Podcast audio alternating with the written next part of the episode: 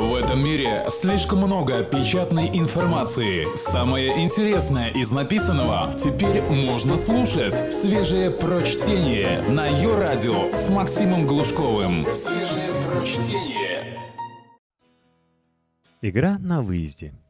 Есть такая примета. Если русский хорошо играет в хоккей, он рано или поздно окажется в Штатах. Вот и Данила Козловский, появившись в образе хоккеиста Харламова, теперь играет за океаном. Правда, не в НХЛ. Актер получил главную роль в голливудском проекте. На его месте должен был быть ты. Следуй его примеру, и, возможно, будешь. Текст Антон Иванов. Еще недавно все, на что могли претендовать российские актеры на голливудской фабрике грез, это роли мрачных бандитов и пьяных космонавтов в ушанках. Так было, но потом мы с тобой изменили ситуацию. Русскоязычный зритель, нехотя со скрипом, но стал ходить в кинотеатры и покупать лицензионные диски. Наш кинорынок по сборам вошел в десятку крупнейших в мире и тут же стал интересен заокеанским продюсерам. Это одна из причин того, что Тимур Бекмамбетов сегодня снимает фильмы с Анджелиной Джоли, а Юля Снегирь воюет с Брюсом Уиллисом. Участие россиян в проекте всегда дополнительный фактор успеха фильма на нашем рынке. Заокеанский дебют Козловского – следующий шаг наших на Голливудские холмы.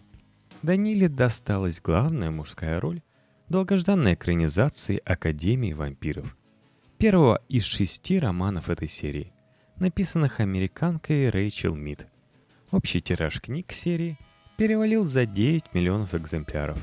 Фан-клубы Академии работают на всех континентах Земли, кроме Антарктиды. Данила в этом потенциальном бестселлере играет дампира Дмитрия Беликова. Причем для кастинга ему даже не пришлось никуда ехать. Пробы проходили в феврале 2013 -го. Я в квартире в Москве, меня снимают. Режиссер Марк Уолтерс, «Между небом и землей», «Призраки бывших подружек», по скайпу из Лос-Анджелеса ставят задачи, и я их выполняю.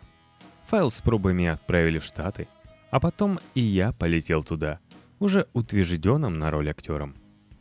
А теперь давай вернемся на несколько шагов назад и попробуем понять, что помогло Козловскому покорить эту высоту. Правило номер один. Заводи новые знакомства. Хочешь получить роль? Делай что-нибудь, двигайся, даже если устал.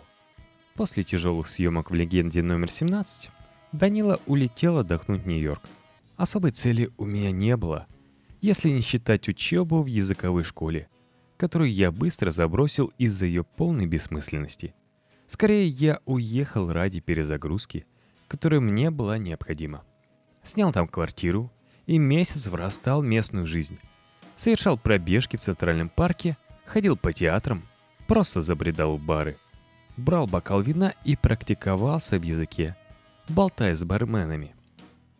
Перезагрузка перезагрузкой, а западный агент Данилы все же организовал ему несколько встреч с работниками киноиндустрии. Ни к чему не обязывающие знакомства триумфально сработали по теории шести рукопожатий, уже когда Козловский вернулся в Петербург. Кастинг-директор, с которым Данила встречался в Нью-Йорке, между делом упомянула в разговоре с подругой, мол, есть интересный русский парень. Та за ужином услышала от другой приятельницы, что есть проблема. Никак не получается найти исполнителя главной роли для Академии вампиров. Уже через несколько дней у Данилы в России зазвонил телефон. Правило номер два. Работай серьезно. Принято считать, что мы душевные, американцы меркантильные, а не только про деньги. Козловский видит разницу между нами в другом. Американцы невероятно серьезны в том, что они делают. У нас бывает спросишь у актера, «Ты где сейчас снимаешься?» «Да так, типа фантастический боевичок». Ерунда, мол, не о чем говорить. У них же артист, даже если занят в фильме по комиксам, рассказывает об этом как об экранизации Шекспира. Чтобы работа вызывала азарт, и в ней всегда хотелось выкладываться по максимуму, Данила тщательно выбирает роли. Самое важное, разумеется, сценарий. История. Задевает или нет? Предлагает что-то новое или я это уже играл? это первый и главный пункт. Далее имя режиссера, репутация кинокомпании и актерский состав. Такая избирательность приносит свои результаты. О фильмах, в которых снялся Козловский, часто можно услышать. Это первое наше кино за долгие годы, которое мне понравилось. Впрочем, сам Данила надеется, что недоверчивое отношение к отечественной киноиндустрии постепенно пройдет. В начале нулевых «Дозоры» и еще несколько достойных фильмов заставили говорить о российском кино.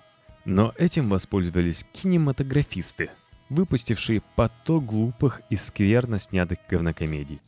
Они делали неплохие сборы на первых уикендах, но у большинства зрителей вызывали только разочарование.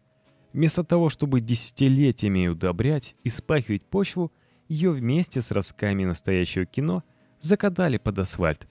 После такого вернуть зрителей в залы не легче, чем после 90-х, превративших кинотеатры в автосалоны. Но мы стараемся. Свежие прочтение. Максим Глушков. Ее радио. Правило номер три. Паши больше других. В России Кого-то могло удивлять, что Козловский, готовясь к легенде номер 17, использовал любое свободное время для тренировок. В каком бы городе я ни оказывался, шел на каток, будь то 7 утра или поздний вечер. И даже бросил курить после замечаний сестры Харламова, что Валер не курил. А в Америке все, кто окружал актера, так и работали. После длинных, по российским меркам 7-часовых смен – его ждали нормальные, по местным реалиям, 12-часовые. Был у нас на площадке парень, клеил метки, по которым артисты должны были передвигаться, чтобы не выпасть из кадра. Ничего особенного, но ты бы видел, как он серьезно относился к этой задаче, как артистично трудился, как был оснащен. Для каждого типа поверхности у него была своя метка. Когда я однажды, не подумав, сказал режиссеру, что все запомнил, и метка мне не нужна, этот парень посмотрел на меня, как на врага, и был прав, ведь я поставил под сомнение его работу. В России же обычное дело, если какой-нибудь реквизитор или костюмер опаздывает, а вся съемочная группа его ждет. Работавшие с Козловским режиссеры говорят, что на съемочной площадке он не ограничивается знанием своей роли, а держит в голове весь проект. Помнит, например, что режиссер говорил о той или иной сцене на стадии обсуждения пару месяцев назад. При этом Козловский требует такой же готовности от остальных, от гримера до оператора. Американцы, впрочем, и его превзошли в требовательности. Однажды по пути из отеля на съемочную площадку Данила хотел остановиться и купить подарок на день рождения партнерши по фильму – Водитель отказался притормозить. Это ставило под угрозу расписанный по минутам график и требовало дополнительного согласования с начальством. Хочет ли Данила перебраться в эту атмосферу трудового подвига? Нет. Но совмещать работу тут со съемками там он готов.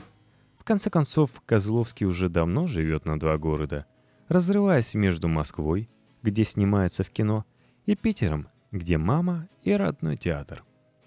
Правило номер четыре – умей меняться. Вообще-то, в детстве и у Данилы были проблемы с дисциплиной. И это еще мягко сказано. Вместе с двумя братьями он тогда отнимал у иностранцев не роли, а деньги. Дело было на катке. Один стоял на шухере, другой отвлекал прохожих, а третий все проворачивал. Нам было лет по 7-8, и добычу мы потратили на шоколад и цветы для мамы. Помню, очень удивились, что она не рада нашим цветам. А мама просто поняла, что достать их честным путем мы не смогли бы. Этим проделки братьев Козловских не ограничивались.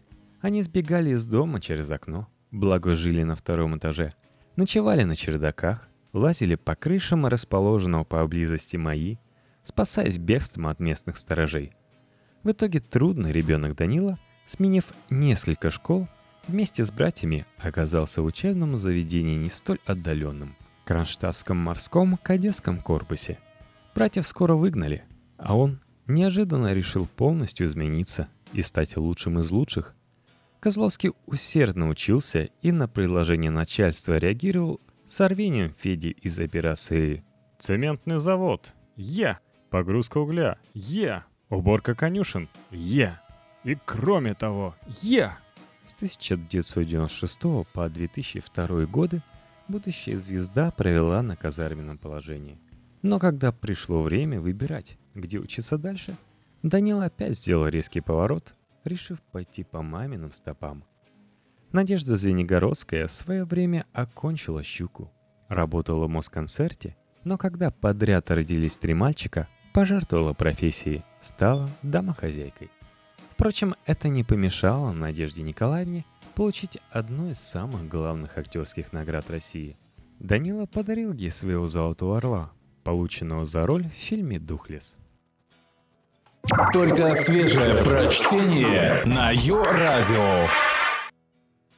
Вот, кстати, слова, без которых тебе не понять, о чем пойдет речь в новом фильме Данила Козловского «Академия вампиров». Да и в дальнейших если решат экранизировать всю серию. А в серию входит шесть романов американской писательницы Рэйчел Мид, написанных с 2007 по 2010 годы.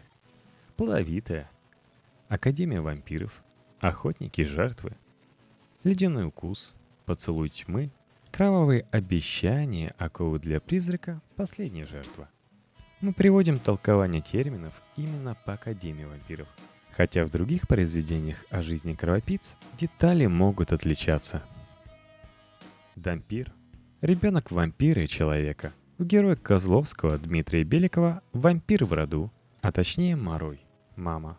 А сам он в книге и фильме «Страж и наставник главной героинь». Розмари Хейвей – тоже дампир. И Василиса Сабина Рей Драгомир – Морой. Дампиры, как и вампиры, во всем превосходят людей – но не боятся света и могут обходиться без крови в рационе. Морой – добрый вампир, из тех, что сосут, но плачут. Морой смертный, но не боятся света. Обладают магической силой огня, воды, воздуха, земли и очень редко силой духа. Самый могущественный из всех. Именно такая сила у Селисы Сабины. И только она помогла ей обратить Беликова обратно в Дампира – когда тот в конце третьего романа «Поцелуй тьмы» превратился в Стригоя. Стригой. Злобный и, в отличие от Мороя, практически бессмертный. Серебряную пулю никто не отменял, вампир. Стать таким может любой, кто пройдет через ритуал. Сначала Стригой пьет кровь жертвы, а потом жертва пьет его кровь, тут же становясь Стригоем. Еще один вариант, если Морой пьет кровь жертвы, и та в этот момент умирает –